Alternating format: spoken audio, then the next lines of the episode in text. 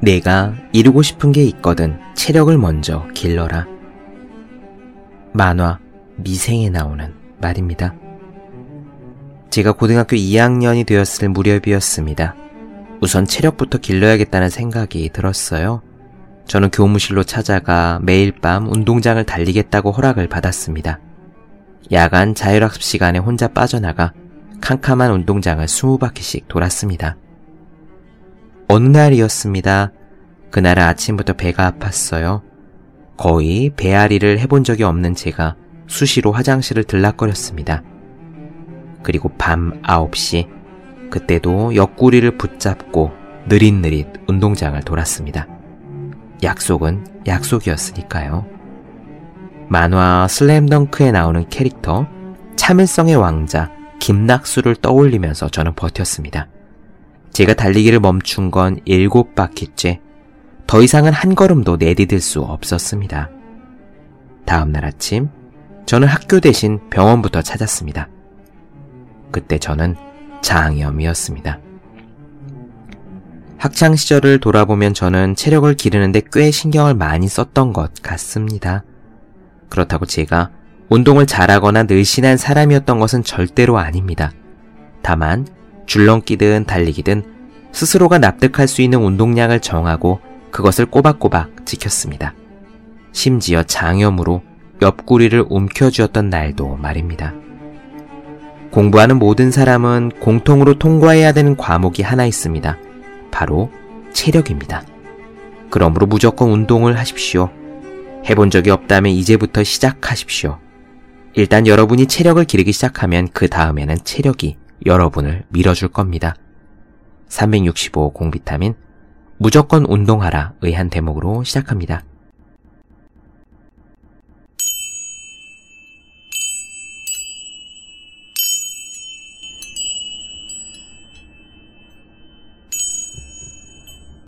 네, 안녕하세요. 본격 공부자극 팟캐스트 서울대는 어떻게 공부하는가 한지우입니다. 우리는 지금 앤서니 라빈스의 내 안에 잠든 거인을 깨워라를 나눠드리고 있습니다. 앤서니 라빈스 혹은 토니 라빈스라고도 해요. 유튜브를 찾아보면 나오지만 굉장히 열정적인 사람입니다. 에너지가 넘치고요. 또 키가 무척 큰 거인이기도 합니다. 그 자신이 거인이기 때문에 그는 우리에게 이렇게 말하고 있는지도 모르겠어요. 내 안에 잠든 거인을 깨워라. 여러분들은 어떻게 생각하십니까? 우리들 안에도 잠자고 있는 거인들이 있다고 생각하십니까? 잠자고 있는 거인이 있어서 어느 날 화학 잠에서 떨치고 나와 숨은 힘을 발휘할 거라고 그렇게 믿으십니까? 그럴 수도 있고 아닐 수도 있을 겁니다. 어쩌면 많은 분들은요, 그렇다 아니다, 확실하게 단언하는 편이 아니라, 글쎄, 그런 것 같기도 하고, 아닌 것 같기도 하고, 이렇게 다소 어정쩡한 태도로 답을 유보하실 것이란 느낌이 들기도 합니다. 과연 우리 안에도 거인이 있을까요? 저는 앤서니 라빈스처럼 막 우악스럽게 소리를 높여 우리들 스스로를 잠에서 깨우라고 말씀드리진 않겠습니다. 앤서니는요, 얼마나 열정적인 사람인지 그의 워크샵에 가면은 숯불 위에 걷기를 한대요. 나는 할 수 있다, 나는 할 수 있다 라고 내적인 자신감을 막 불어넣은 후에 숯불 위를 맨발로 걷는 거죠. 그런 경험을 하는 사람은요, 처음에는 말도 안 된다고 생각하지만요. 실제로 앤서니 라빈스가 시키는 대로 따라서 하고 나면은 우리의 정신이 몸을 지배한다고 충실하게 자기 암시를 하고 그 숯불이를 무사히 맨발로 걷는 경험을 하고 나면은 인생이 달라진다고도 합니다. 저는 숯불이를 걸어본 적이 없어서 잘 모르겠네요. 대신 우리 안에도 거인이 있느냐라는 문제에 대해서 보다 잔잔한 예시, 다른 표현으로 나름의 답을 드리고자 합니다. 제가 좋아하는 신화학자 조셉 캠벨은 어디선가 이렇게 이야기했어요. 고등학교 때 이어달리기 시합에 나간 적이 있답니다. 다른 팀 선수들이 앞서 있었고 자기는 늦게 바통을 이어받았대요. 그런데 그 순간 굉장히 이상한 느낌에 사로잡혔답니다. 분명 자기가 제일 뒤처지고 있었는데 바통을 받을 때부터 무조건 이길 것만 같은 확신이 들었대요. 너무나 당연하게 여겨졌답니다. 저들을 제치고 내가 우리 팀이 1등을 하겠다. 그리고 그는 나는 듯이 달려서 실제로 대역전극을 거두었답니다. 여러분들은 그런 이상한 경험 없으십니까? 근거도 없고 객관적인 가능성도 낮은데 무조건 될 것만 같은 느낌. 조세 캠벨의 예를 들으니까 저도 하나 떠오르네요. 제가 검도를 시작한 지 1년이 채 안 되었을 때 이야기입니다. 그때 저는 2급이었어요. 성인 검도는 시작한 지 석 달이 지나면은 5급 심사를 볼 수가 있거든요. 5급을 따고 거기서 각각 두 달씩 지나면 4급, 3급, 2급 이렇게 올라갑니다. 그러니까 제가 2급이라는 거는요. 정말 시작한 지 1년도 안 된, 그리고 호구를 쓰고 대련을 시작한 지 6개월 조금 넘은 시점이었던 거예요. 그때 시합을 나갔습니다. 제 상대방은 3단이었어요. 저보다 키가 작고 굉장히 빠른 스타일이었습니다. 그런데 그때 이상한 기분이 들더라고요. 당연히 제가 이길 것만 같은 기분이었죠. 사실 뭐 가능성이 없다고 말할 수는 없는 거지만 극히 낮은 것은 사실입니다. 검도 3단인 그분은 아무리 못해도 5, 6년 이상 검도를 한 사람이었으니까요. 어찌 되었을까요? 그렇습니다. 제가 2대1로 이겼었어요. 사실 이기고 나서도 엄청나게 기쁘진 않았습니다. 왠지 그냥 그때는 이길 거라고 생각했기 때문이에요. 여러분들도 그런 순간 곰곰이 살펴보면 있지 않으십니까? 운동이 아니어도 좋습니다. 당연히 합격한다고 생각한 순간, 당연히 계약을 따낼 거라고 생각한 순간, 무대 앞에 나가 반의 대표로 노래를 부르고 나서 박수와 함께 성공적으로 자리에 돌아올 거라고, 당연히 내가 그런 힘을 가지고 있다고, 당연히 나는 해낼 거라고, 그렇게 생각했던 순간이 이상한 느낌이 드는 순간이 여러분들도 있지 않으십니까? 저는 그런 순간이 우리 안에 있는 거인이 잠에서 깬 순간이라고 그렇게 생각합니다. 그런 경험을 하신 분들은 누구나 여러분 안에 거인이 있으신 거예요. 오늘 앤서니 라빈스의 이야기는요, 지금 당장 변화하라 입니다. 그는 변화는 당장 일어날 수 있다고 역설해요. 뚱뚱한 습관이든 공부 안 하는 태도든 일이 하기 싫어 미루는 게으름이든 간에 그냥 아무렇지 않은 듯 지금 이 순간 딱 끊을 수 있다고 이야기합니다. 아니, 마땅히 그래야 한다고 이야기해요. 정말 그게 가능하냐? 나는 잘 안 되던데 라고 여러분들께서 말씀하실 것 같습니다. 물론 앤서니도 이렇게 답합니다. 변화는 한 번에 가능하다. 다만 그것을 유지시키기 위해 지속적인 노력은 필요하다.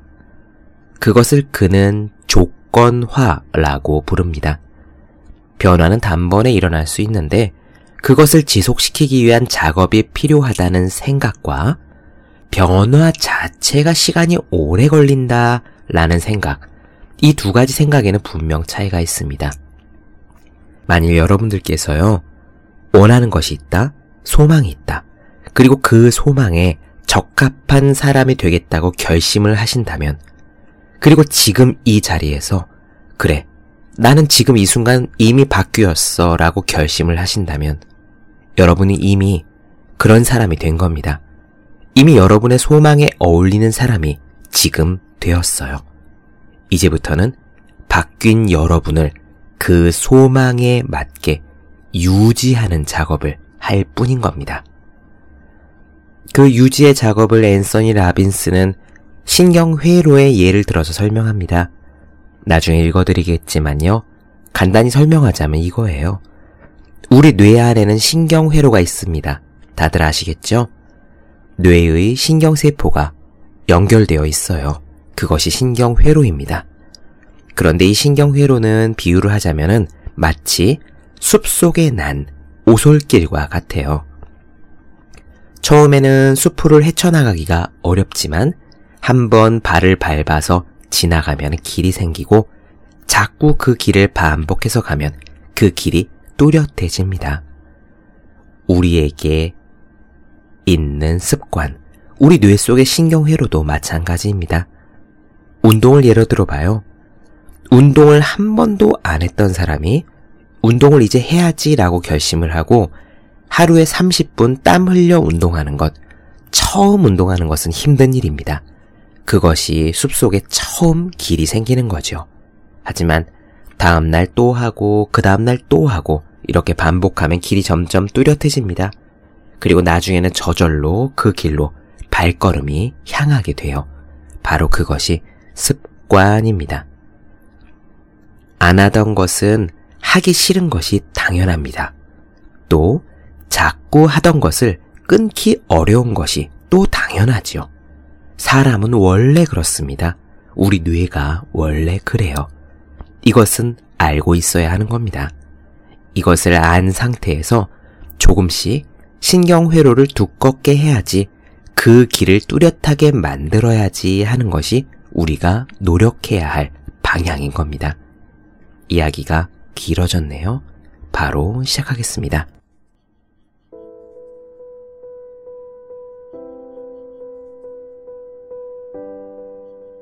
성경책 고린도전서 15장 51절에는 이런 말이 나온다. 보라, 내가 너희에게 비밀을 말하노니 우리가 다 잠잘 것이 아니요. 눈 깜짝할 한순간에 다 변화하리니. 나는 항상 아주 오래전부터 많은 사람들의 인생을 변화시킬 능력이 생겼으면 하고 소망해왔다. 그리고 아주 어릴 적부터 다른 사람들을 변화시키려면 나 자신부터 변해야 한다는 것을 본능적으로 깨달았다. 그래서 중학교 시절부터 많은 책과 카세트 테이프를 읽고 들으며 인간의 행동과 감정을 변화시킬 수 있는 기초 지식을 배우기 시작했다. 그렇게 해서 내 삶의 특정 부분들을 변화시키려 했던 것이다. 예를 들면, 나 자신에게 동기를 부여하고 일을 끝까지 끝마치는 능력을 키우고 원하는 것을 행동으로 옮기고 인생을 즐기는 방법을 배우고 다른 사람들과 친밀하게 지내는 방법을 배우는 것 등이었다. 이유는 잘 몰랐지만 다른 사람의 삶을 발전시키고 나서 그들에게 고맙다는 말을 듣는 게 즐거웠다. 그래서 고등학교 때 친구들은 나를 문제 해결사라고 불렀다. 문제가 있는 친구들은 나를 찾아왔고 나는 그런 내 모습에 자부심을 가졌다. 막 21살이 되었을 때 나는 사람들의 인생 방식을 전광석화처럼 바꿀 수 있는 간단한 게슈탈트 심리치료법과 에릭슨의 최면술, 신경 언어 프로그래밍 같은 기술들을 알게 되었다. 예전에는 사람을 변화시키려면 수개월에서 수십 년까지 걸렸지만 이런 기술을 사용하면 겨우 몇 분 안에 해낼 수 있다는 것을 알고 나서 나는 이 기술의 전도사가 되다시피 했다. 나는 이 기술을 완전히 내 것으로 만들겠다고 작정했다. 그리고 기술을 배우자마자 바로 사용했다. 나는 더 이상 기다릴 수 없었다. 그래서 먼저 캐나다에서 나중에는 미국 전역의 라디오와 텔레비전 방송에 출연하면서 경력을 키워가기 시작했다. 각 방송에서 나는 이 새로운 기술에 대해 이야기하면서 만일 삶을 변화시키려면 단 몇 분 안에 바꿀 수 있음을 강조했다. 물론 그때 내가 성급했다는 것은 인정한다. 그러나 나는 그때 모든 변화는 한순간에 이루어진다고 열정적으로 주장했고 실제로 그것을 믿었다. 대부분의 사람들은 변하겠다는 결심을 하기 전에 어떤 일들이 먼저 기적처럼, 계기처럼 일어나 주기를 기다린다. 왜 사람들은 변화에 그렇게 많은 시간이 걸린다고 생각하는 것일까? 아마 변하려고 노력은 계속했지만 결국 실패했기 때문일 것이다. 그러고 나면 변하는 시간이 많이 걸리고 어려운 것이라고 생각하게 된다. 사실은 어떻게 변해야 하는지 모르기 때문에 어려운 건데 말이다. 그들은 효과적인 전략과 방법이 무엇인지 모르고 있는 것이다. 지속적인 변화는 의지력만으로는 불가능하다. 사람들이 빨리 변하지 못하는 두 번째 이유는 우리 사회에 자신의 잠재 능력을 온전히 발휘할 수 없게 만드는 부정적인 믿음이 있기 때문이다. 우리는 대부분 순간적인 변화를 믿지 않는다. 순간적으로 변화가 이루어졌다면 실제로 문제가 없었던 것인데 그것을 문제라고 여겼던 탓이라고 생각한다. 만일 그렇게 쉽게 변할 수 있었다면 왜 지난주에, 한 달 전에, 아니면 1년 전에 이미 변화되지 못했는가? 변화는 순간적으로 일어날 수 있다. 다만, 변화를 한 후에 그것을 지속시키는 것이 중요한 과제가 된다. 그것과 관련하여 중요한 깨달음을 얻은 순간의 이야기를 해보자. 언젠가 아내가 우리 집의 그랜드 피아노를 조율하기 위해서 조율사를 불렀다. 그 사람은 몇 시간 동안 한 줄 한줄 튕기면서 완전한 소리가 날 때까지 조율 작업을 계속했다. 작업이 끝난 뒤 피아노는 훌륭한 소리를 내게 되었다. 내가 얼마냐고 묻자 그가 대답했다. 걱정하지 마세요. 다음에 방문해서 청구서를 드릴 겁니다. 나는 물었다. 다음이라니 그게 무슨 말이죠? 그는 대답했다. 내일 다시 와야 되고요. 다음 한 달 동안에는 일주일에 한 번씩, 그 다음에는 석 달에 한 번씩 와서 다시 조율해야 합니다. 나는 어이없어서 물었다. 그게 무슨 말입니까? 조율 작업은 이미 끝나지 않았습니까? 아직 덜 끝난 거란 말이에요? 그러자 조율사가 대답했다. 지금은 모든 줄이 튼튼하게 조율되었습니다. 하지만 이 상태를 유지하려면 그 줄들을 조건화, 컨디셔닝 시켜야 하는데, 그러려면 제가 정기적으로 와서 그 줄들이 같은 강도를 유지할 수 있을 때까지 훈련시켜야 합니다. 그의 말을 들으면서 나는 속으로 이 사람 참 재미있는 일을 하고 있군 이라고 생각했다. 그리고 난 그때 큰 교훈을 얻었다. 바로 이것이 장기적으로 변화를 성공시키기 위해 해야 하는 일이다. 일단 변화가 일어나면 그것을 다시 강화시켜야 하고 그 다음에도 계속해서 신경 시스템을 조건화 시켜야 하는 것이다. 에어로빅 강좌에 겨우 한 번 참석하고서 난 이제 완벽한 몸매를 갖게 되었고 아마 평생 동안 건강할 거야 라고 말하는 사람은 아무도 없을 거다. 감정과 행동의 변화도 마찬가지이다. 우리는 성공이나 사랑 혹은 두려움을 극복하기 위해서 자기 자신을 지속적으로 조건화 시켜야 한다. 그런 조건화 작업을 통해서 평생 동안 우리를 이끌어주는 습관적인 패턴을 개발할 수 있다. 피아노를 조율하는데도 지속적인 조건화가 필요한데 우리의 뇌가 왜 그렇지 않겠는가? 나는 지금까지 장기적인 변화에서 가장 중요한 요소는 믿음의 변화라고 설명해왔다. 빨리 변화하기 위해서 가져야 할 첫 번째 믿음은 바로 지금 당장 변할 수 있다는 사실이다. 다시 말하지만 대부분의 사람들은 무의식적으로 우리가 곧바로 변한다는 것은 힘든 일이라고 생각하고 있다. 한편으로는 빠르게 변하기를 바라지만 또 다른 한편으로는 만일 그렇게 빠르게 변한다면 원래 별 문제가 없었던 건지도 모른다고 생각하고 있다. 혹은 그런 척하고 있었거나 게으름 때문에 그랬을지도 모른다고 생각한다.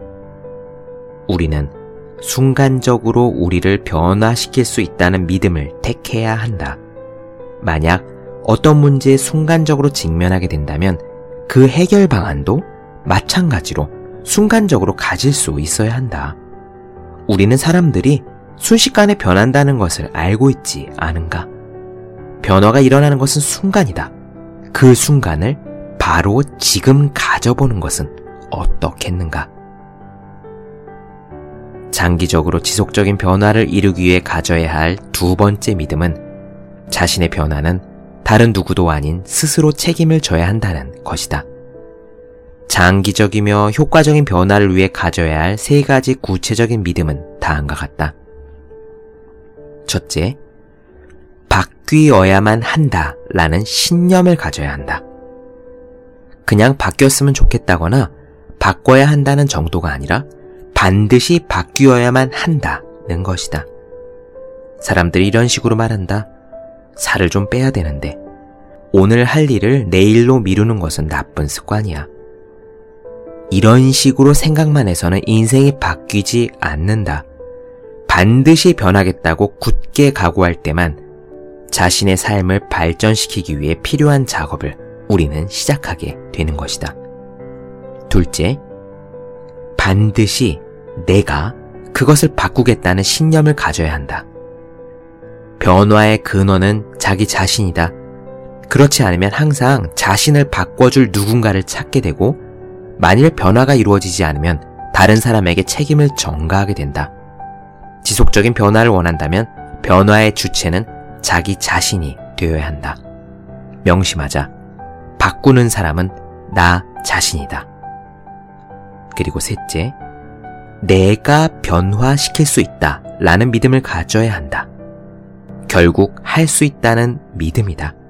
할 수 있다는 믿음이 없으면 소망을 끝까지 이룰 가능성은 결단코 없다. 나는 이 세 가지 핵심 믿음이 없으면 어떤 변화를 시도해도 잠시뿐이라고 자신있게 말할 수 있다. 다시 한번 반복하겠다. 첫째, 그냥 바꾸고 싶다가 아니라 반드시 바뀌어야만 한다라는 신념. 둘째, 반드시 내가 다른 사람이 아닌 내가 그것을 바꾸겠다는 신념. 셋째, 나는 그것을 변화시킬 수 있다. 할 수 있다는 신념. 요 세 가지가 필요하다. 그렇다면 어떻게 우리 자신을 바꿀 수 있을까? 어떤 행동을 처음 할 때 우리는 가느다란 신경 섬유를 통해서 신체와 연결된다. 그것은 앞으로 그 감정이나 행동을 다시 경험할 수 있도록 도와준다. 그리고 그 행동을 반복할 때마다 연결 회로가 강화되는데 그때마다 그 신경 회로에 또 다른 신경 섬유를 더하는 셈이다. 충분히 많은 반복과 강렬한 감정을 가지고 행동하면 더 많은 신경 섬유가 더해지게 되는데 이렇게 되면 이 감정 또는 행동 습관과 관련된 신경 회로의 강도를 높이게 돼서 마침내 이런 행동이나 감정이 굵은 회로를 갖게 된다. 이유도 없이 자꾸만 무언가 하고 싶거나 어떤 감정이 생길 때가 바로 이런 경우인 거다. 이런 신경회로의 연결은 생물학적으로 발생하는 현실이자 물리적, 신체적인 현상이다. 다시 한번 말하면 우리가 그동안 변하고 싶었지만 효과를 볼 수 없었던 것은 바로 이런 이유에서였다. 금연하겠다는 마음이 있는데도 여전히 담배를 피고 싶은 충동이 생기는 것도 같은 경우다. 그 사람은 신체적으로 담배를 피고 싶도록 회로가 연결된 거다. 이런 이유 때문에 어떤 감정을 바꾸거나 행동을 변화시키려고 했을 때 어려웠던 것이다.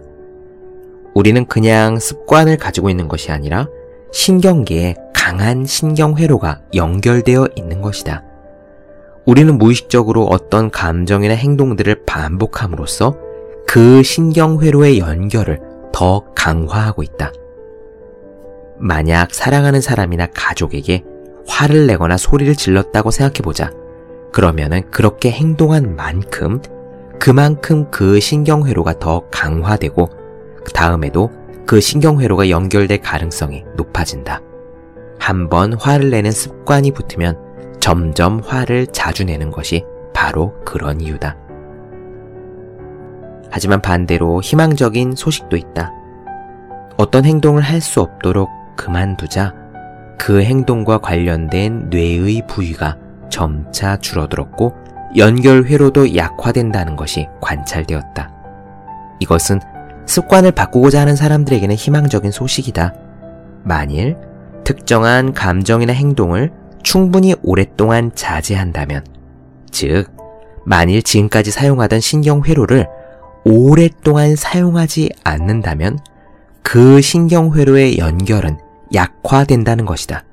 따라서 좋지 못한 감정 습관이나 행동은 사라지게 된다. 반대로 이야기하면 열정과 정열도 사용하지 않는다면 그건 역시 위축된다는 것을 기억해야 한다. 용기도 쓰지 않으면 줄어들고 결단도 활용하지 않으면 시들고 사랑도 나누지 않으면 없어진다는 것을 기억하라. 우리가 갖고 있는 모든 감정과 행동은 반복할수록 강화되고 사용하지 않으면 줄어든다. 데카르트는 이렇게 말했다. 훌륭한 정신을 갖는 것만으로는 충분치 않다고. 중요한 것은 그것을 잘 사용하는 것이라고.